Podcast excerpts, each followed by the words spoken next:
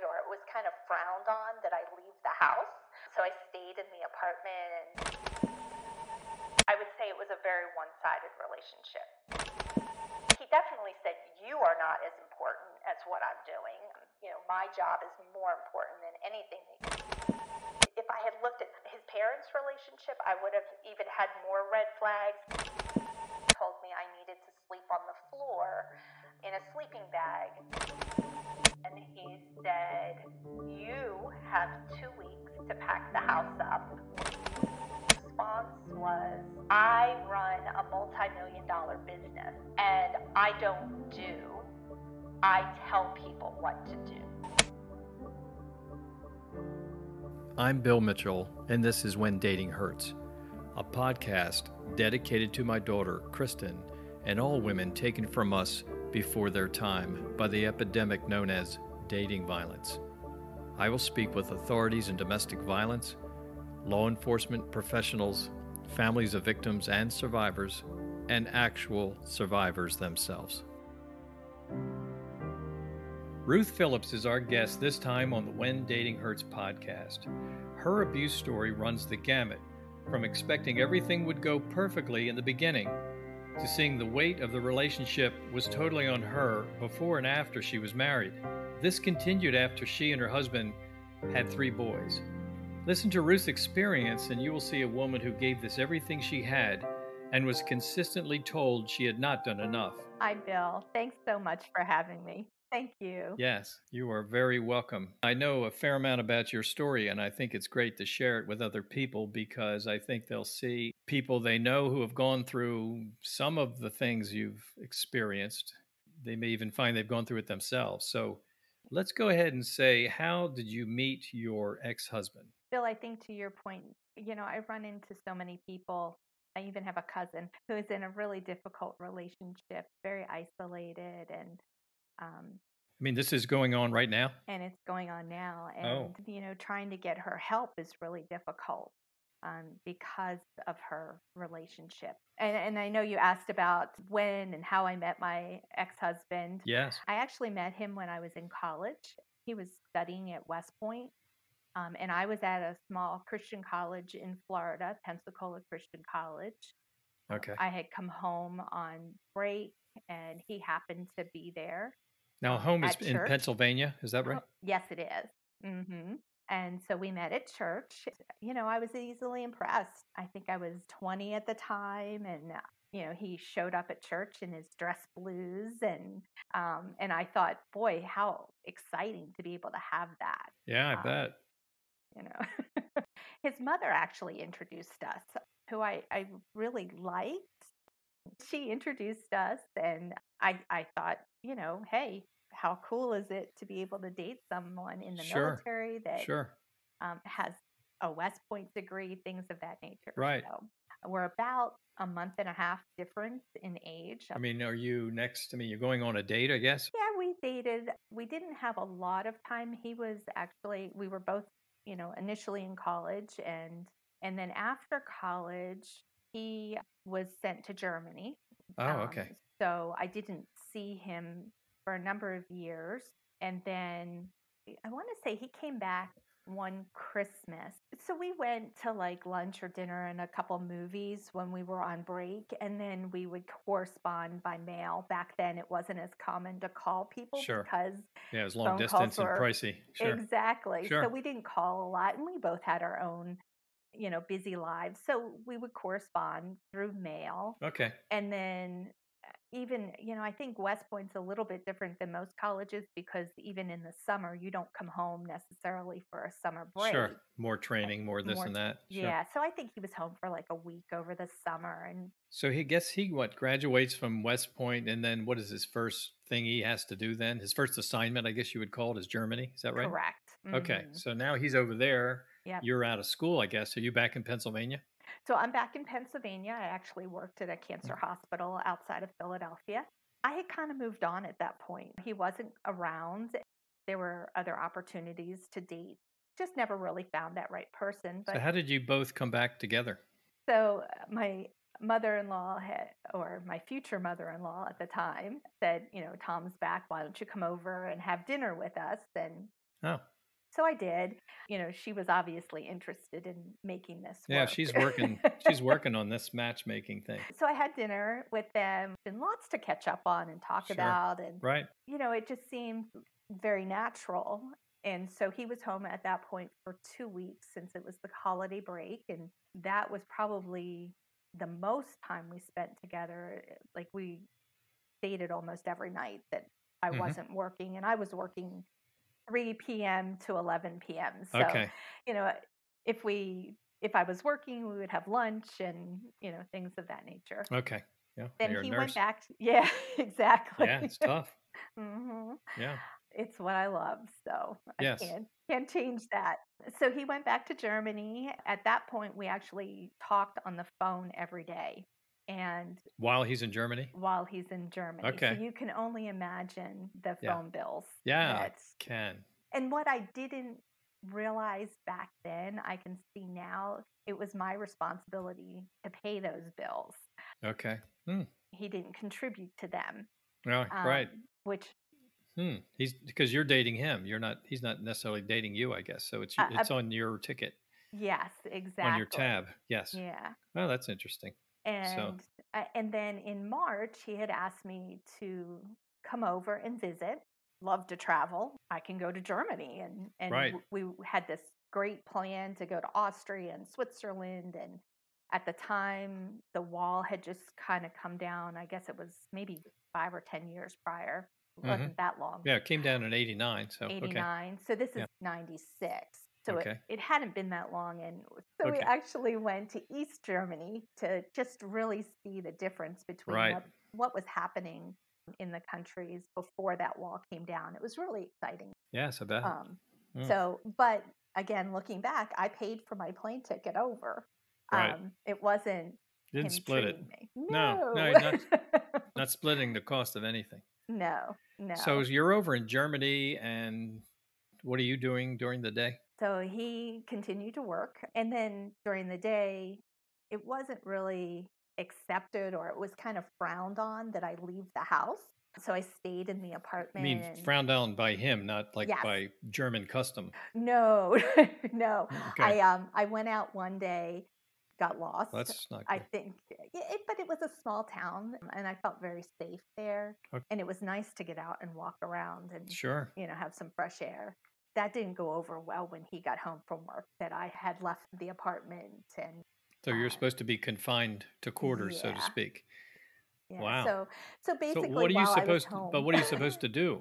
I mean, if you're, I mean, I don't know. What are you supposed to do while you're there, stuck in Well, that it was- apartment? it was pretty obvious that cleaning You were supposed to clean. supposed to Like here's a bucket. Here's some sponges and and, and, uh, here's look at all the dust and I haven't had time to clean so while you're here you can take care Oh. of that. Oh, Um, here's the laundry room. Here's how to do laundry in Germany because it was a little bit different than the machines we have here. And here's the refrigerator, and you can cook. So, all of those nurturing behaviors that mothers are supposed to take yes. on, Right. Yeah. not girlfriends. No. No. No. Mm. Oh, that must have been strange. I mean, when this is going on at that time, are you thinking? I guess I should say, what are you thinking? Yeah, and I think I was just I was enamored by the idea of dating an officer. Growing up, the expectation of my mother's expectation of me was that I, you know, was to sit and be quiet and be her seen and Seen not and not heard. heard, sure. about that. To show love, you did things for other people, whether it was cleaning or cooking.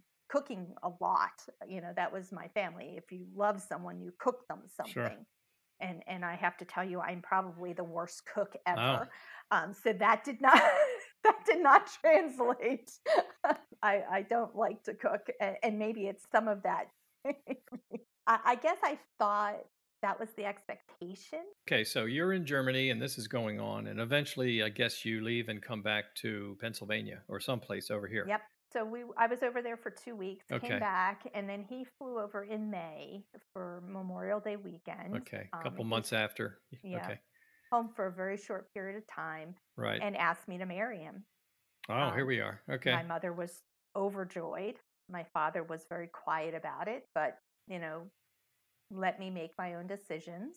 Why do you Um, think he was quiet? I mean, was he just being respectful and it's none of my business, or do you think he had some vibes about Tom? at the time, I just thought my father didn't know him well enough because hmm my father was very quiet and didn't really cross boundaries. Like if Tom and I were talking, my father didn't just join the conversation. Like my mother would insert herself into the conversation. Oh, okay. Uh, my father would wait to be spoken to. Oh, And so he was he was much more not involved, I would say. Okay. Um, watching from a from a distance. I think years later I could see what he saw, but he never spoke up about But he was those things. processing everything. He was taking it all in. That's correct. Mm-hmm. Okay, so it's May, and let's get married. When do you get married? So we get married in November. Um, Okay. and at that point, we had actually been in each other's presence a total of 13 weeks. And so now I'm like, wow, what was I thinking to quote unquote date somebody for 13 weeks where you're actually spending time with them? Yeah, we talked on the phone, wrote letters, things like that. But is that the same as being with someone? Can you know someone in 13 weeks' time? And I am very, uh, probably too much so, overprotective of my children as a result. And when they want to date someone, I'm like, it's got to be longer than 13 weeks before you even start talking to me about marriage. Sure. Okay. so, um, So you're dating for the 13 weeks. Did the 13 weeks end with getting married? Is that what that is mhm, when you said yep. that? Okay. And so during the 13 weeks, what are you seeing at times that maybe makes you feel uncomfortable? to say that it made me feel uncomfortable, I don't know because I was so naive. But I was definitely, I would say it was a very one sided relationship. I was always doing. And it's really hard to think about because I don't know that I knew at that time what emotional abuse was. Now I do. So it's easy to say that's what was happening. If he wasn't happy with something you know, I wasn't willing to spend more money to fly over to Germany, then, you know, he wouldn't talk to me for two or three days. Okay. If, That would be kind of your punishment, so to speak. yes, exactly. So he was kind of uh, the, in the world of rewards, maybe, and punishments based upon how you would comply with Yes, very much so. whatever he Ve- wanted. And, and that was true all through our marriage. If he was not happy with the way I cooked or the way I cleaned or something I did with the children, there would be a punishment. And not a physical punishment typically, but more of a verbal. You're you're not doing I'm trying to think of some of the good things. You know, I can remember your job is not as important as mine was a big one. And I mean, that's close to a quote, would you say? that's a, that is a quote. Right. Did he ever say your life is not as important as mine or just, I don't know if he ever said my life. right? He he definitely said you are not as important as what I'm doing. You know, my job is more important than anything that you could um, Even though you're working with cancer patients and things. Right. Yeah, that's ironic. taking care of the kids. Yes. Well, yeah, that is yeah. my goodness. So, Yep. um, But so okay, so we we've managed to march our way all the way to the aisle, so to speak. And so, Right. what can you tell me about the wedding day, for instance? you know, the wedding day, I think um, And this, I guess, is at West Point now, right? We've got the pomp and is. pageantry, I guess, of Yes, West Point. Yes, that's correct. right. Yeah, I was so excited. That's It was like cool. Yeah. Cinderella's wedding. Oh yeah. hmm It really was. And yet, at the same time, I couldn't stop crying. Oh, Um, I can remember going to the church with my father and just bawling because I was I didn't want to go forward. I there was something that was scaring me, something hmm that felt uncomfortable, and I didn't know what it was. And yeah. And he was supportive, but at the same time, he felt like you know I can remember him saying, "Are you sure this isn't just nerves and jitters because you're you're having to you know get married?" Sure, your life's going to change 100% practically. Exactly. Yeah, that's big. and and then all the money that was spent a large majority of that was on my family it's kind of funny because the mother-in-law uh, as much as i initially really liked her and she's the one that set us up when it came time and we got engaged, her response was, We're not paying for anything. Here's the rule book on how weddings are supposed to be carried out. Ah. And the groom's parents only pay for flowers, period.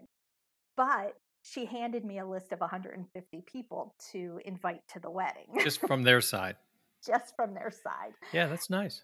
And that didn't include any of Tom's friends. So you can see that the apple doesn't fall far from the tree. And Yeah, I- it's becoming clear. and I think if I had looked at his parents' relationship, I Right. would have even had more red flags that I sh- or should have had more red flags than I did. So, you know, my father, very practical man, encouraged me to move ahead that it was it was going to be okay. He would always be there and if things were difficult. So, moved ahead. Even the the night before the wedding at the rehearsal dinner. What a mess. What Oh, a mess. really? And What's going Wow, on? And What- maybe that's what I was thinking on my wedding day. I don't know. He had just gotten back from Germany. I think he had been back in the States less than 24 hours. So I hadn't really seen him. Mm. And didn't he didn't have time for me. He spent time with his friends. He really didn't even talk to me the night of the rehearsal dinner. And then we had to get to the church and we were staying off campus and had to get to West Point and to the church on the West Point campus. Left us, left my family. this is we're still at the rehearsal. Okay. yeah. Wow. And back then we didn't have GPS. No, so- no, no, no, no, no. You know, we didn't have phones even. Oh, that's right. You didn't have cell phones. So yeah, it's like where is the church? Right. We had maps that we were pulling out, and it was pitch black because it was in the evening after the rehearsal dinner Right. that we It's met. November. It's dark.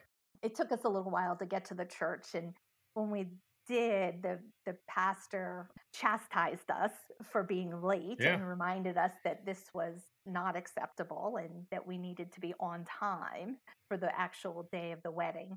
Fortunately, I had a limousine driver on that day. Oh, good. Well- because he knew where he was going and it was sunny. Plus, you were paying for him. So, Yes, exactly. Makes a difference. So so now we are on the wedding day, and I would say the wedding day was hard. You know, it I couldn't get out of it. I had to the march forward. on through. Right. right. But I knew something wasn't right. And I, I couldn't have put my finger on what it was at that point to be able to say this is why I don't want to get married. And so I chalked it up to nerves. I didn't know what else to do. Did you think at times that once we get established, you know, we have rings on our fingers, we have a somewhat permanent place to live, that we can start to work on this and and make this better, make it more comfortable? I guess I thought that when you get married, you are supposed to give and do for someone that you love without concern for yourself. And I think I expected that he would just start doing those things because that was the expectation. I don't know that I was able to really say at that time, he's not giving me what I need. Mhm. I just, I'm still in my crazy mind thinking, here I am getting older. I need to get married. I can make this work no matter what. So you thought that really that you could somehow mold this into something that could be passable, let's call it. Yeah, I know. And I I, don't I, don't think I was thinking you're- that way. I mean, I, in telling I this- really don't. I think I was just so naive Right. and so. I mean, it sounds like you're just trying to live through the next minute and the next five minutes and the next hour. it's sad because when I look back on the and we were married 21 years. You know, it's funny. My my one uncle, um, my father had five siblings, and they Wow. have been such a blessing to me. Uh, Ah, that's great. I went through the divorce, they kind of came and rallied around, and Yeah, yes, dad because my father had Yeah. passed away. My one uncle said, "You lost 250 pounds overnight. I am so impressed with you." And I was, yeah, he's right. he was big. He was uh, not necessarily tall, 5'11, and usually between 200 and 250 was about where he was. He would, yeah, he was not little and strong. Definitely could have easily Yeah, overtaken me. Um, there were times when I felt frightened, but fortunately never got really hurt, I would say. So, okay, you are now officially man and wife. uh, he's in the army now, right? So he's in the That's army. right. You're working at, as a nurse. We moved from Pennsylvania right to Kentucky. We were in Kentucky, I think, for a week, and I asked for an annulment. Oh, Um, really? It was, yeah, it was. Wait a minute. Wait a minute. Wait a minute. How much? How long have you been married, and you're asking for an annulment? Um, maybe six weeks, eight weeks. So you're in Kentucky. You've been married six weeks, and you say ask for an annulment. You asked him, or you asked who? I asked him. I he actually had sent me to this meeting of army wives, and it was all about how you should be subservient to your husband. You know, That's so they bad. said I should give up my nursing career, and Oh, I was devastated because I love being a nurse. I absolutely love it. It is there's nothing better in the world for I me. bet. Sure. And I came home from that meeting and crawled in bed, cried until he got home from work that afternoon. And I said, I can't do this. I, I- you know, you didn't tell me this is what was the expectation. And I'm not giving up my career. I don't want to give up my career. We haven't been married that long. Let's just get an annulment, make Just it easy, call this thing off. and call this thing off. Let me go home. Wow. And um, he talked me out of it. And now, what is what is he saying? He's talking. He, he says, uh, you know, let's not do that. But is he giving reasons? I don't know that he really gave any good reasons other than I'll be able to, to work around it. I'll make sure that you can work. So he's Yeah. telling you kind of what you need to hear, Yeah. and so you're thinking, well, okay, you know, take a take a breath of air mm-hmm. and let's soldier on. I guess. and very good terminology there. Yes, exactly. Yeah, soldier on would be the right words Yeah, for and, this you one. know, and I think he kept saying, you know, I love you, and I didn't hear that often. So That you was know, a breakthrough right there. in that. Hmm So you're going to stay with the program. The annulment goes to the side. Does he leave the army? Does he stay with the army? What What does he do? And where do you move to next? What do you do? from Kentucky, I get sent to Texas, and he goes to Fort Leavenworth, Kansas, for I think six or eight weeks. I wasn't allowed to go to Fort Leavenworth, which I found out later I could have, but I found that out through the wives. You said you Um, were sent to Texas. What does yeah. that mean? Sent to Texas? So he, after Fort Leavenworth, he was going to be stationed in Texas. oh, so he you're the there. you're the advance. Advance, yes, the advance gonna- party. You're going to make the nest, and he's going to Fort Leavenworth. That's correct. So Okay. my job was to get the house together Okay. and make it ready for him. Right. Um, and what I didn't know is there were just so many things that he didn't share. We had rented a home. I was waiting for the the movers to come with our furniture. So he told me I needed to sleep on the floor in a sleeping bag until the movers got there. And so there were like two or three nights from the time I arrived at Fort Hood to when the movers showed up. The first night, fleas. Oh, fleas. Um, I was wondering if some varmint was going to come and, and be your bed pal, and I, I, I thought my maybe you'd go to rats, but fleas that's pretty bad, and they're biting you all over the place. Yes, and I had an Airedale Terrier, a big dog. Thank God for him. He was my protector. Good. Um, but he got eaten up, ended up on antibiotics and everything. I had to sneak him into a hotel room because I couldn't I couldn't sleep in that anymore. Oh, And here again, I find out after the fact from Army wives that there's hotels on post that accept animals that should have been made. You know, the arrangement the arrangement could have been made earlier. right for me to stay there and avoid all of that. Oh, You know, I think it was almost, and how do I say this? But looking back, when I would face challenges, he would find humor in that. oh, that's not very nice. No, right. Mm. Um, and he would set me up for those challenges because I was in It- like watching you squirm. Yes, yes, that's exactly it. Wow. Mhm. Now, do you think he knew about the hotels that were on at the fort or the base, or whatever you call it? Mhm. Absolutely. But it's like, ah, you know, let you go. Let me the, tell you, he never slept on a floor, ever. uh, well, yeah, I could make that leap. Yeah, i i i would imagine that. Um, yeah. So fact, he, was- he was pretty good at knowing things and not sharing things. correct. And so you could kind of go the, you would have kind of the Spartan existence, hmm eh, which he would never put up with personally. Right. So eventually he gets finished with Leavenworth. Heads to Texas. He comes to in Texas. Now it's you, he, Yeah. and your Airedale. Yep. And then I get pregnant with my first son. Oh, okay. All right. And about six months after I get pregnant, he decides to leave the Army and move to upstate New York with General Electric. Okay. Hmm. Same kind of situation. Now, did I you know he was looking for a job with them? No. No. It was kind of a last minute thing where I got the, I've decided to leave the military. I don't think this is what I want to do for the rest of my life. GE has offered me a position, and it maybe wasn't the same day, but very close in time that he decided that we were moving to New York, upstate New York. Okay. Wow. And I was sort of okay with that because at least it was closer to my parents. My parents would drive out to Texas to spend a couple weeks with me every couple of months just because I was by myself most of the time and Right. um, he couldn't even and you know there's so many things i could tell you bill it is so amazing looking back that i was not more forthright and being like no way this has to end.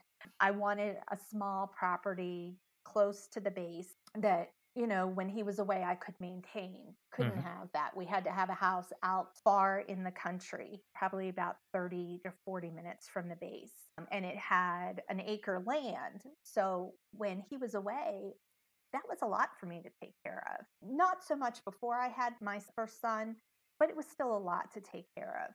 Beautiful don't get me wrong great neighbors Did you did you actually buy that place? we did end up buying that place and then you know had to maintain it so that we could sell it when we moved to new york and just like when we got to to texas we went to new york picked out a house and i got to be kind of that advanced party again Mm-hmm. you know he would stay in a hotel and go to work and my mom and my dad helped us clean so it was just three of us cleaning all Mm, day mhm. and you know watching my oldest son who was only you know crawling at the time and um, he came in after work kind of wiped his finger across the the chair railing and said you missed a spot there's Oh. dust still here Mm. we were like exhausted because we had been working all day Yeah, trying to that's get ready work. for the Sure. movers Sure. he's turned around after that and said i'm going to a baseball game in new york city Ah, uh, which was about two and a half hours away gonna go see the Yankees. go to see the Yankees. That's right. Yeah. And out the door he went. And I think that was the first time I ever saw my father mad. Ah, it's time for that. Um, yeah. That's the first time I ever heard him voice concern over the marriage. Do you remember how he put it? He, again, I've never heard him say this uh, before. He said, It's a good thing he left because I would have punched him if he didn't. Oh, Um, he was furious. He go dad. he felt that that was incredibly disrespectful. I think he said, I don't know who he thinks put him on such a high horse. Um, but that is about the kindest way to put it. As I said, my dad was, He was a gentleman. he really was. He was Yeah. a good man. He was. He, um, very kind, very loving, and, you know, always there to talk to. And I thought that's what I was marrying. I don't know what I was thinking.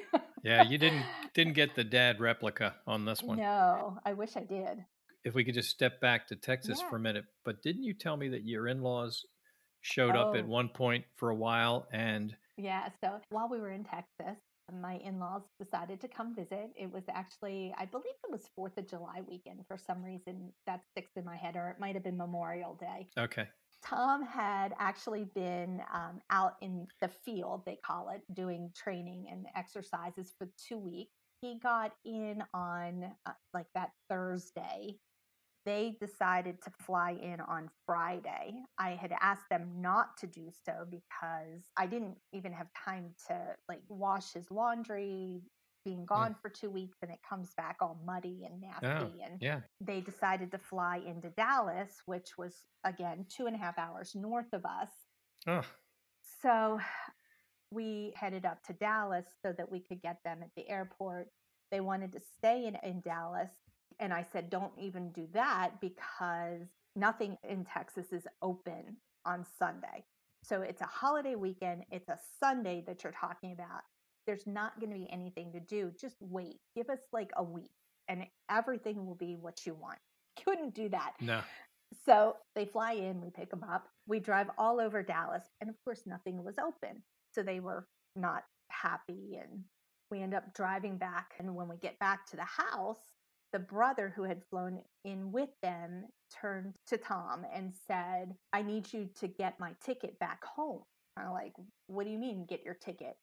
Here, he had purchased a one way ticket to Dallas, anticipating, expecting that we would pay for his ticket home. How how Um, old is this guy asking such a question? If he was 14, I'd understand. No, well, then you would think the parents would have paid for Well, the ticket, right? I would understand that too. Yes. So he was 25, 26, Yeah, old enough Um, to know better. old enough to know better. And So he's got his hand out and is like, okay, uh, I got to get a ticket. So uh, Mhm. Um, so I walked out. I was like, I can't. he's your problem. He's your problem. I, we don't have the money to do that. Figure it out. My understanding is that the father took care of the ticket back. Oh, breakthrough. Um, right. Yeah. Especially because after we get that resolved, the father says, We're going to take your car for the week because we want to go, you know, drive around. I hadn't taken off work. I was, you know, still expected to be at work. So I needed my car to get back and forth to work. sure. Um, and why they had to take my car and not his. But that's what they said. And I was like, oh no, I need my car. I have to get back and forth to work and so forth. And I said, you sh- why didn't you get a rental car? And so then they decided, okay, we'll get a rental car, but they couldn't get it in the local area. They had to go at two and a half hours south to Ah. Austin yeah. to get the rental car because it was cheaper. oh, yeah. That makes sense. Two days later, they left to do their sightseeing. They get back late. It was like 7:30, 8 o'clock. I had expected them for dinner between 6 and 6:30, had made this huge meal Oh, ended up inviting my neighbors over to join in because they didn't call, didn't let us know they weren't returning, all of that. And on the days that they were there having dinner with us, I would still be eating and they'd be like, Where's dessert? Like, hello, we haven't cleared the table. Could you me a minute? Like, Yeah. Let me just have a bite of food. It was very much my role was the maid. And it wasn't just for my husband, it was for his family. yes. Yeah. They all they all figured uh, they, they had you cast in a certain position and all you had to do was do everything. Yes. To get a copy of the When Dating Hurts book, go to Amazon. You can get it in paperback or ebook. This memoir details the events leading up to our daughter's tragedy, but also tells you what you can do to prevent something similar from happening in your home. Dating violence is quite prevalent. It is an equal opportunity issue in today's world. So, it can occur in any neighborhood, anywhere. Learn all you can about dating violence. A good place to start is the When Dating Hurts book. It's a small investment that can make a very big difference. If you want to learn more or reach us, head to whendatinghurts.com. Thank you.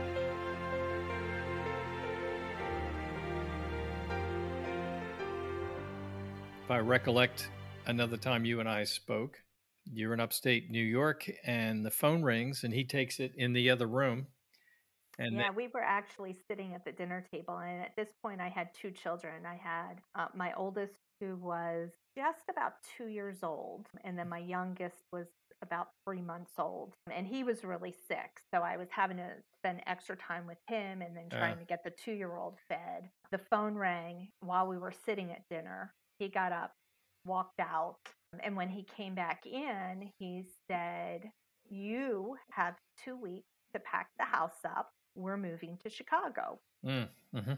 And I think, like anybody in their right mind, I was upset and I confronted him and said, What do you mean we're moving to Chicago? We never talked about moving to Chicago.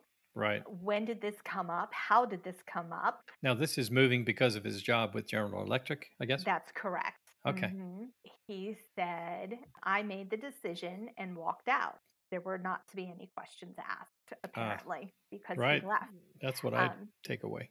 Yeah. Mm-hmm. Uh, so I was left there with the two boys trying to figure out how we were going to make this happen. He left shortly after and went to Chicago. I, I don't even know if he was home a week to help me pack. Mm. I don't think he did at all. When we identified a home in Chicago that we would move to, so I was back in New York packing everything up. The movers came, getting that all together. And then again, had to be kind of that advance party on the other end in Chicago. Unfortunately, at this point, my father had passed away, uh, so I didn't have his support. Yeah, that's um, that's hard. Sorry yeah. about that. He passed right before my second son was born, and um, hmm. my mom helps me get the boys and the dog to Chicago. It was expected that I work, so I had looked at a daycare because I didn't know what to do with the boys my youngest was so sick, I was having to take him back and forth to children's hospitals, both in New York and in Chicago. We got an au pair. And I'll never forget, I think she was with us maybe a month and she didn't speak super good English, but she says, Why do you stay married to him? He's oh. awful. yeah, she's had the insight. yeah. And and I just was like, Whoa. And I think Chicago was the tipping point because he would come in from work. The boys would be at his ankles, essentially screaming to get hugs and kisses and hello. And he would push them aside and walk in his office, not say hello, nothing else, and lock the door and keep himself in his office until after I had gotten the kids to bed. Oh, my, really? So, very cold to the boys, which hurt me probably just as much, I, if not more, than it hurt the boys. But that was how he behaved toward the kids. And at one point, I said, you know what, we need counseling because this can't continue. You're not helping around the house. You're not even associating with the boys. You can't even say hello to them when they come in. This is hurtful. And so he agreed to go to counseling. And like I said, I think Chicago was the tipping point because that counselor asked him a few questions about why he didn't feel he needed to help around the house. And his response was, I run a multi million dollar business and I don't do, I tell people what to do. Oh, that's, that's pretty, that's a pretty strong statement, but that's a very accurate statement from everything you've said. Yes, very much so. Right. That's it. it. Yeah. It was very honest of him. right. right. Painfully. Right. Painfully yep. honest. Uh, so the counselor turned to me and said, "You need to get a divorce now." And th- uh was this the first time in there? That was the first time. The one and only, I bet. I was just going to say the first and the last because right. he grabbed yeah. my wrist and pulled me out of there and said, "We will never come back." That was early in our time in Chicago, and we were only there for 24 months. Toward the end of the time we were in Chicago, he actually got called up with the Vermont National Guard to go to Iraq. Um, so you hadn't, you have not mentioned Vermont, and you have not mentioned, I imagine, the Army National Guard. Would that be right? That's correct. Okay. Mm-hmm. So yes. he what has this somehow I don't know, secret arrangement with the guard or something like that. You don't know you about call it. it. You might but, call it that. When we were in New York, yes. he did work with the National Guard. He had joined the National Guard uh, oh. uh, when he left active duty. Okay. He signed up for the National Guard. Okay. I was told when we left New York that he had been discharged from the National Guard. Oh. And, and he had that, not. And apparently he had not. The day that I found out about all of this, my mother was actually visiting. We were out back, mm. and I hear this screaming, like blood curdling screaming, calling my name, get in here right now. And I was like, what? You know, I thought like, yeah, place the house on fire. Was burning down. Sure. Yeah. yeah. What else would you think? Alike. Of course. Exactly. So I came in the house and he's sitting at his desk and I stopped at the door to the office and he's pointing at his computer saying, read this right now. And mm. I'm like, I can't even get close to it because I wasn't going near him to even be able to see what was on the computer. And I said, I can't read it. Tell me what it says. So he finally said, you know, that they were sending him to Iraq and I needed to get him out of going. Ah, And of Like course, a- I, like a hardship thing, or uh, you know, I don't know. I mean, you're supposed to write some letter to some general someplace and say it's almost like uh, getting your kid out of a class in school or something like that. You're going to get permission. Right. I, I don't even know if it would have been that easy, but I didn't know what I needed to do. And I Sure. said, I said to him, I said, me get you out of this? I didn't even know you were in the National Guard still. You told me that you had been discharged. Sure. I wouldn't even know where to begin. Right. And he, of course, proceeded to tell me, you need to write a letter to this senator and that congressman. Ah, I and see. so forth and so on, which I ignored and walked out because I thought, serves him right. I- Yeah, yeah. You I- you signed up for this, so and I think, in a way, that was my chance to escape. yeah. I I've been looking for that somewhere in all of this because an escape plan has to start. You know, you, you've had these brushes with getting out of this, with the annulment and maybe some other cracks in the wall that you thought you could shimmy through or something like that. But you know, he's going to have to pack up and go to Iraq, and now you have some breathing room and time. hmm And I can begin to figure out what I need to do. Right. And, and who knows, he may not even come back. Well, Um, look, you know, guys like this, if there's something classic or typical, guys like this, there's not only emotional abuse and sometimes physical abuse, but also financial abuse. And I'm going to guess that that was part of the part of what you signed up for with this guy too. That this guy had somehow a good grip on your nurse money, his money from I guess General Electric, maybe the guard money, whatever else he's got. So how's all that working financially? Yeah, yeah, I think you're absolutely right. And that was very much present while we were dating. I mean, when you think of the fact that I had to pay for the phone Right there, you go. pay for Yeah, the it's a good ticket, example. Yeah, so Um, in a way, you can see it coming. always there. You know, Yeah. I can even, and I didn't even say this before, but when we were in Texas, his car was getting old. So his parents said that I should take his old car and he should get a new car. Right, sure, of course. The the important person. That's Right. right. The important person should have it. So we had joint accounts. You know, again, I thought that that was normal for marriage. That when you got married, you you put everything into one account. There were times, even before we got to Chicago, when I would go grocery shopping and there would be no money left in the account. That never really changed. He would spend money. I would find video games hiding throughout the house, and they weren't cheap.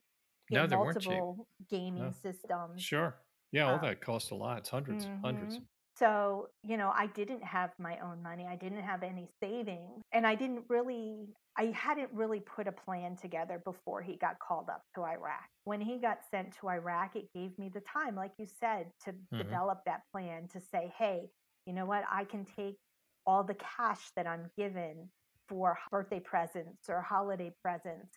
And I started telling people, just give me cash because I could hide that cash. Okay. I would take the change from lunches. And I know quarters and nickels don't seem like much, but they do add up over time. Right. And- yeah. and Yeah, a lot of time. Yeah, But it still. took me a lot of time. So you have a bank account at some little S&L down the street or whatever it is, That's some correct. community a little something. savings account at the Yeah. little Right. little bank down the and street. Pa bank down the street. Mm-hmm. You know, had to hide that money that I could, you know, drop off when I was on my way to work or on my way home from work.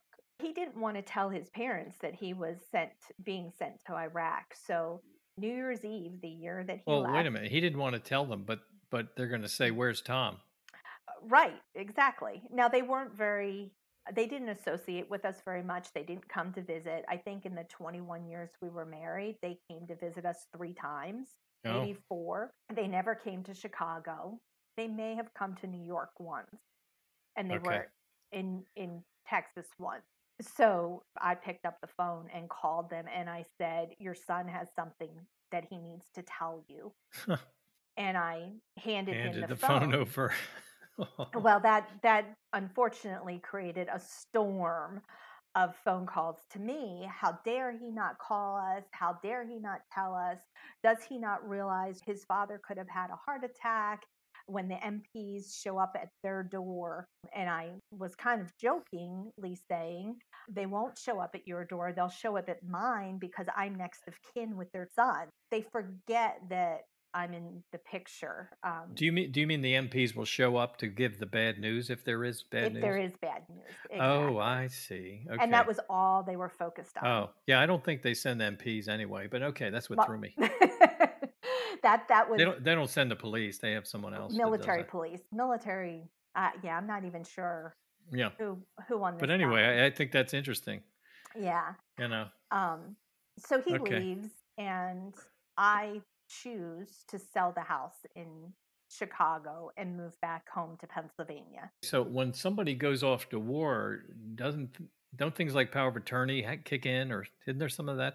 Fortunately, the guard requires you to have all of that in place. So I had a power of attorney, I had, uh, you know, a will. All of those things had to be in place Right. before Well, he could leave, which That's was good. A really good thing. Very good. Yeah, that's a breakthrough. Yeah. Anyway, I sold the house in Chicago and I moved back to Pennsylvania and I bought a townhome. And I'm so thankful that I did uh, because I think in my heart, I also wanted him not to come home. I wanted those quote unquote MPs to show up at my door because it was an easy escape. Um, I mean, that's a that's a dramatic thing to say. I mean, that's. I mean, you're looking at it like if uh, you know people go off to war and things happen, and I guess you'd reach the point in your mind after all this time and all you'd been through that if if things go a certain way, yeah, I'm off the hook. you're Right. um you're not married anymore. Mm-hmm. And and it was the beginning of the plan. You know, it was the Yes. first steps. I I had started that savings account so that I could make progress, but I knew a divorce was going to be brutal, just because that's his personality. Right, it's going to make it tough. Yeah. Yeah, he's got to be in control. He's got to win everything. He's gonna. He wants to see me suffer, Right. even though it's not physical suffering. He wants to see me emotionally suffering Right. Sure. of Um, course. Yeah. it was an easy out if he didn't come home. And, you know, I, do I feel guilty about that? Of course I feel guilty. That's the situation that I was in. That's the Right. state of mind I Right. was It was out of your hands at that point. If it happened, Mhm. it wasn't because you did something. Yeah, I couldn't have willed it to happen. That's for sure. Every day, those experiencing domestic or intimate partner abuse are now documenting their experiences, but the law is very specific, and what is relevant to the survivor is not the same as what the courts allow as evidence. VictimsVoice, which is all one word with no punctuation, VictimsVoice helps capture the details of each incident in a way that meets the very specific and confusing requirements because legally admissible documentation really doesn't matter until it does. VictimsVoice, giving victims a legal voice. If you cannot afford a license, Victim's Voice partners can provide one for you at no cost. Find partner members and more information on the web at victimsvoice.app. And you can also find them on social using at VictimsVoice app. When Dating Hurts urges anyone who is currently in an abusive relationship to get the VictimsVoice app. Thank you. so he comes home. He was gone for 18 months. The hard part was that he didn't want to come home. He had two opportunities to come home. One of them, he came home for a very short period of time, and the other, he deferred and chose not to come home at all. Now, I had two small kids. I had a four year old and a two year old. You would think, if nothing else, he'd want to come home for his children. Sure. And I think that reinforced in my mind and in my heart how little we meant to him and how getting out was important. Here again, I didn't know how to do that. I didn't have my father anymore and I but I didn't have that. My mother was dealing with her own things and trying to to manage. And so she wasn't necessarily emotionally supportive or even could figure out what to do to help so I stayed and continued to save because I knew it would take a lot of money, you know, and would hide money hmm on the side. And then my third son was born. Oh. I got, I actually had. So um, that kind of affects your escape plan quite a lot, right? Yeah, you know, I had thought that I could get my older two boys to 18 or 20, get them in college, and then I could disappear. Mhm. And I didn't have to like go through a, a miserable, ugly divorce. I could, I could just disappear Right. because I'd have this nice egg in the the savings account that I could draw on, and Right.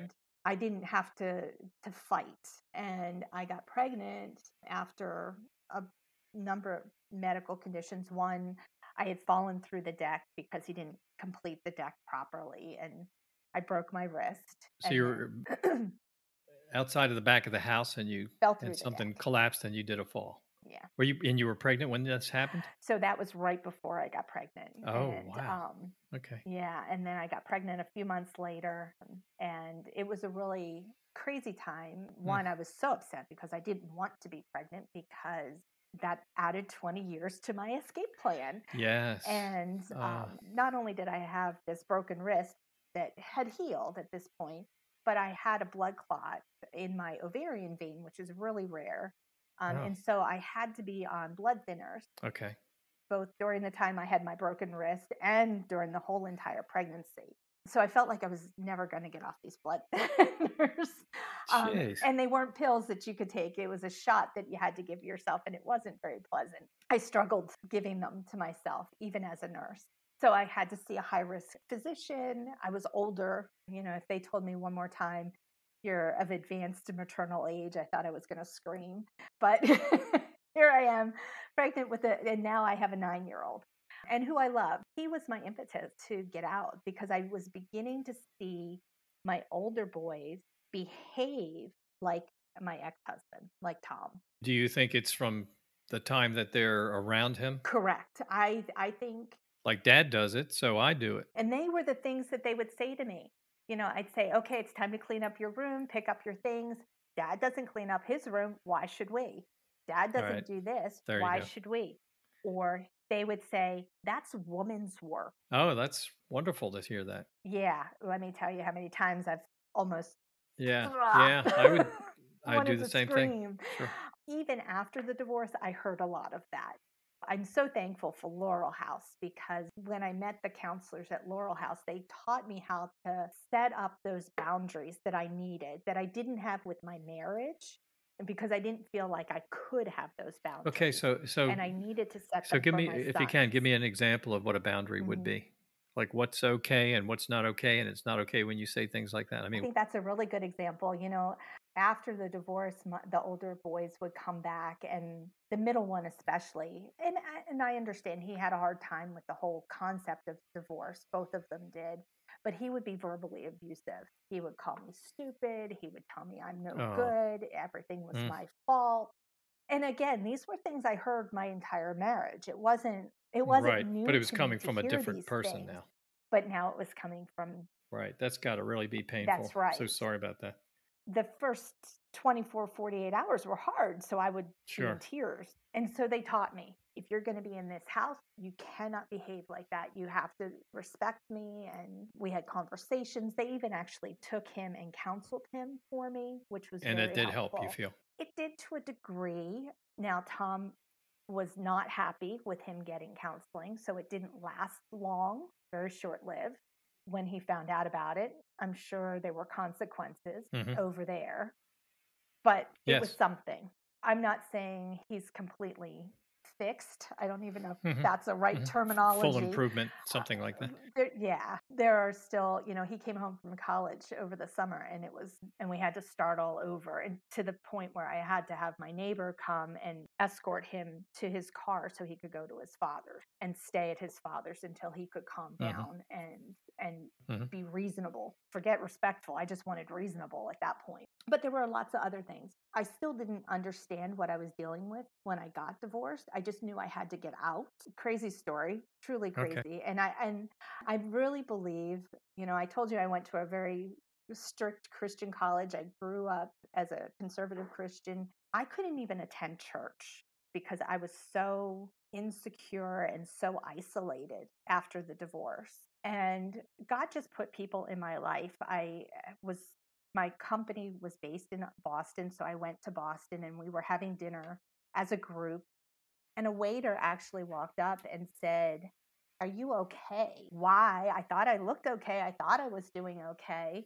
And he said, I think you need counseling. I don't know what's going on, but I think you need counseling. I didn't know where to begin. But I mean, um, I didn't you, know what you must have said for. something besides giving your what your food order would be. And I don't know if it was, I certainly didn't say anything to him. I think maybe conversation with those around Okay. me. So he maybe picked up on some of that and maybe just your general appearance or something like this. And Yeah, and I didn't think I looked that bad, but he was, you know, I, I think he was a psychology Oh, major okay. or something like that. Right. So I didn't really get into the details, but I think I was too shocked. So I came but it stuck in your mind then. it stuck in my mind. Yeah. And I came across this book called Healing from Hidden Abuse. And I didn't know that I had been abused. You know, I always think of abuse as being black eyes Yes. and, you know, broken Sure. bones. And so I started reading that book. And Bill, I I think I cried for a good week as I was reading that book. It was just so real. And I saw the things that had been done to me that I didn't recognize for the first time. And I think one of the things you had said about abuse can be like snowflakes. You know, there's little things that we see, and, and an individual snowflake is so beautiful. Right. Right. And you don't see, you couldn't see the harm in a snowflake. Exactly. But when you look back and you see the whole mountain of snow Right, or the right. whole mountain of what had happened, it's overwhelming. And I didn't know what to do. And that's when I ended up going to Laurel House because I knew that the healing that I needed couldn't take place without talking to Mhm. somebody and getting help because I didn't know what to do. You know, the book itself talks about flying monkeys, a great story. Sure. Um, my oldest was graduating from high school and he had to provide a senior speech. Here I am, the proud mom sitting in the front row videotaping the whole senior speech. In the middle of it, he says, My dad did everything possible to make my mom happy, and she still divorced him. Oh, She ruined my life. oh. And you're And- videotaping and your mind is racing. And I didn't know what to And do. and is your I couldn't believe that's what I heard. and, it, and your husband's in the room maybe watching this? he was uh, sitting a few rows back because this was after our divorce. It was shortly after the divorce. My mom was sitting next to me, and she she said, "Did you hear that?" and, I, and it's kind of funny because when you look back on the video, you hear her say, "Did you hear oh that?" Oh man. And all I say is, "Uh huh," That is so bad. because I didn't know what to do. That is so I bad. You keep know what to shooting, right? hmm Because I wanted, I wanted to have my son's senior Ugh. speech. It, it was. That's it, I guess truly crazy. mortification is one would be one of the Mhm. I mean, you just would want to crawl out of the room. Yeah, I did. I, you know, and I- just thought, how could somebody be like that? Before, while we were going through the divorce, he made me go to church with him, which was great because throughout our marriage, he would never go to church. But as soon as I applied, put the paperwork in for the divorce, he got saved and came home one day and said he was a Christian and he wanted me to go to church. So the first thing was he went to talk to the pastor and I, we go to church that sunday and there's an empty seat sitting next to me and the pastor says if you have an empty seat next to you the devil is sitting there and you need to you know you need to pray to to get rid of the devil who is influencing Mm. you and then i was told that i needed an exorcist because i wanted Now, who told you that? um, my ex-husband Tommy. you needed an exorcist. That's a, Mhm. that's I hadn't heard one like that. That's that's a zinger. I- it was just unbelievable and you know i think i had definitely lost touch with my faith because i, I wasn't attending church i, I felt like i couldn't you Mhm. know and to be told that i need to have an exorcist was just mind-blowing to me especially from someone who had been so hurtful and mean Right. through the divorce. Yeah, if you needed an uh, exorcist, I can't imagine what he needed. what's what's higher on the yeah, list I don't, know. I just kind of thought that was it, but but go back to the flying and- monkeys for a minute because that expression's interesting. But but that was mentioned in this book. Did you say? there's a couple of expressions that they talk about. They talk about flying monkeys, which is where the abuser uses other people to intimidate or embarrass. So to do their bidding for them, kind of wind them up and let them loose on you. Is this supposed to be a reference to the Wizard of Oz? Do you think? You know, that's a good question. I think you're right. I d- and I Because the witch kind of gets them that. stirred up and they go drive people crazy. That's right. Yeah. And then the other term in there is gaslighting, making you think you're Sure. crazy. And boy, that was, I mean, that was always, you know, I'd say there's no money in the checking account. What happened to it? Well, of course there's money in the checking account. What did you Why are you spend it looking at me? Yeah. Right. They were common themes throughout the marriage that I Hmm. just I didn't know and I didn't see until I read that book. It was it was fascinating. There's so much. I know. It's 21 years of crazy. hmm Yeah. And So if um, we take a snapshot now, you've been divorced for maybe four years. Is that yes, about right? years. Okay. Mhm. And I guess you're doing the kind of share the boys situation when when that is the case because they're they're probably out on their own at this stage. They have to be, right? They're out of college and Well, my older two are still in college. My oldest is actually a senior Okay. in college. Uh, my middle one is a Okay. sophomore. But then I still have the fourth Okay, grader. fourth grade. So we we we still share custody. Okay. And so you split months, two weeks, two weeks. We do Friday to Friday every week. Every, Uh, we so you switch every every week, every other week. mhm, Okay. every other week. All Yep. right. Um, and it's hard. It's gotten better. Again, thankfully, I learned a lot at Laurel House. When we first were doing the drop off and switch, he would walk in my house without knocking and kind of act like it was his home, walk around, ask why I had what where and ho- where did I get so Yeah, that's all and, power moves, um, different things like that. Yes, absolutely. You know, I can do this. Look at me, I'm doing it Mhm. right now. Just walk in, steer Yep. around, pick something up, put it in a different place. Yes, exactly. Don't be naive, I guess is what I'm trying to say. Do your homework and find out what you're getting into and make sure you have the protections you need in place. I learned from the counselor that I needed always to have an exit strategy when I was in a room with him.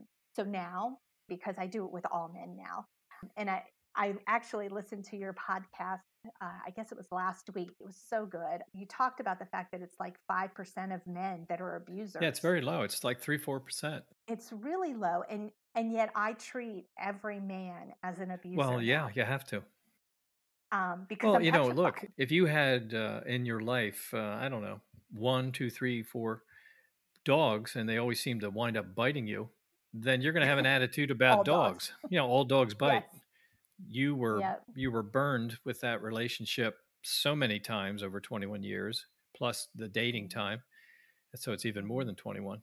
You had had such a course of that, a full course of that, that you have to flinch every time someone raises their hand too quickly and or somebody snaps at you or they say something that sounds awful familiar. You have to take it the worst way just to protect yourself.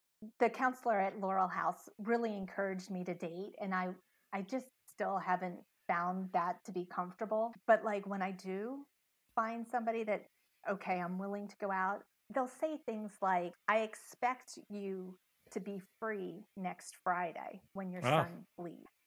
And that's like a That's a trigger. no go. That's a trigger. Yeah. it's like I'm like, uh, okay, wait a minute now. ya. No more. I'm out of I'm here. done. Strike one. Strike Yeah, one. You're out. Exactly. hmm Or if they seem like they can't enjoy a joke or have fun, it's really, it concerns me. And I tend to take a, a really big step back. So my kids laugh at me. Uh, they think I should be dating. Of course, he was dating before we were Oh, divorced. Wow. And uh, in fact, the ex mother in law came up to me this past summer to tell me about how wonderful a cook this woman is that he's been seeing since before our divorce and how she makes everything perfect. And again, there's those flying monkeys that, you know, somebody trying to, to Yeah. hurt me. yeah. Even mom's going to come in and poke you in the eye. Right. hmm So, but it, it Well- it's, I think it's the counselor's point of getting back out there and, and meeting others was good because there are so few people like that. It's just go with your heart, know what you've dealt with and, and No, I can see from talking with you, though, that you are still, with all you've been through, positive. One of our previous guests referred to something that he called grade A hopium, which I thought was a fabulous term. But he meant that no matter what, he kept thinking, well, if I just, if I just do the shopping, maybe even more than she does, if if I keep the lawnmower and the cars going and everything else, then maybe at some point this thing will turn itself around and maybe it'll be okay. Ruth, I want to thank you so much for coming on and, and talking with me. And, and there's just so much to be recognized from your experiences. There were definitely a lot of clues that when someone listens to this, they would say, uh, Why didn't she catch on? But I've talked with so many people over the years and they they don't necessarily catch on. They're they're holding out that it'll get better. And like you said earlier, it's you kind of get through every one of these things, but you don't necessarily get the cumulative effect of it all. And I think that abusers look for people who will put up with it and somebody that they can try things out on. And if you put up with it, this is this relationship is at least working mm-hmm. for them. And then they'll probably take it up a notch and they'll they'll have this unfortunate behavior more often and they'll do what you might call worse mm-hmm. things I mean, just kind of keep it going. And if it goes over the months and years and all that, that's just exactly what they were looking for. But I want to thank you. And I think that that yours is a very special kind of generosity to talk and put a lot of hurtful memories out here. I mean, if we were to count them all, it's you probably hit 50 or 60 of them and you could you could keep going had we put more time into this. So and to do this in a public way, that's a very unselfish thing to do because others will hear this and say, that sounds like what I'm going through, or my mom's going through, or my daughter, or my friend at work, or whoever it is. So I just want to thank you so much for stopping your nursing day and all the things that you're trying to get done with your kids and everything and and talking with us.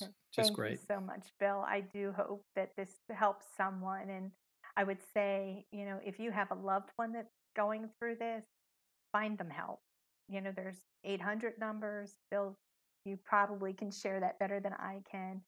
There's sure. resources.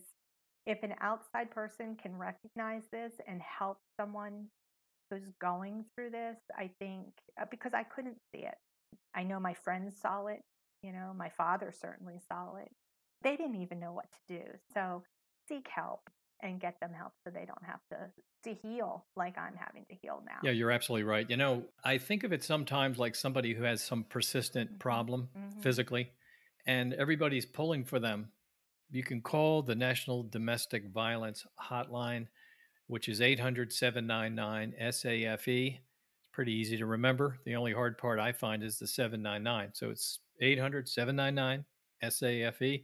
You mentioned Laurel House, which is the domestic violence agency that's just outside of Philadelphia. There are domestic violence agencies all over the country. They're in practically every town. So you don't have to go very far to go sit down with a counselor or talk over the phone. If you have feelings about a relationship and it feels uncomfortable, and it sounds anything like what Ruth here today has been talking about, you owe it to yourself to get some advice. And if you have a friend that's going through something, get some advice. You could find out that it's exactly what we're talking about. It may not be every last thing happening the very same way, but you can take these feelings that are uncomfortable to you, and maybe someone will say, Look, you don't really see this. You probably don't know a lot about this, but this is a form of domestic violence or dating mm-hmm. violence. So many people who are counselors like that have been through it themselves. Either they had it happen to them personally or they had it happen to someone in their family. So most of them are not just book taught.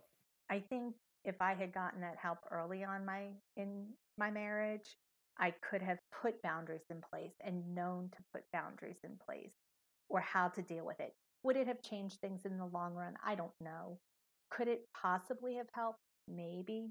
But I certainly didn't have the tools I needed to be able to improve the outcome. And so they can help you no matter how you feel as far as your relationship is concerned. And I love that they have tools and everything is anonymous and, you know, just as a nurse, HIPAA compliant. Uh, it's a it's a very safe place to talk. Yeah, it's great to have someone you can go and you can say, "This happens, this happens, this is how I react, this is how long it's been going on. Here's the frequency." Yep. And they can interpret for you because very few people in your life can interpret domestic violence as yeah. it's happening in real time. You know, all they want mm-hmm. is for it to end for you. They don't want their friend to have that problem or be harmed by somebody, all of that. And you can wish it away, you can try to pray it away, but unless you really know what this this monster is, domestic violence monster, mm-hmm. then you just kind of keep having it happen and it'll go on as long as you're in that relationship yeah. if you don't if you don't take steps so look ruth thank you very much i really appreciate this it's a great thing to meet you and talk with you and i feel like i've really made a friend here today thank you thank you so much phil it's been such a pleasure and we definitely Good. need to stay in touch so Good. Well, then we will. Good. Good. Thank you. Thank you. The When Dating Hurts podcast is growing steadily. Why is that? Analytics tell us it has to do with relevant content that listeners really want to hear. And in our case, we're talking about your daughters and sons. What could be more important or interesting? Let me thank you for listening in and for asking friends and family to listen too. If you want to reach us, head to whendatinghurts.com. Thank you.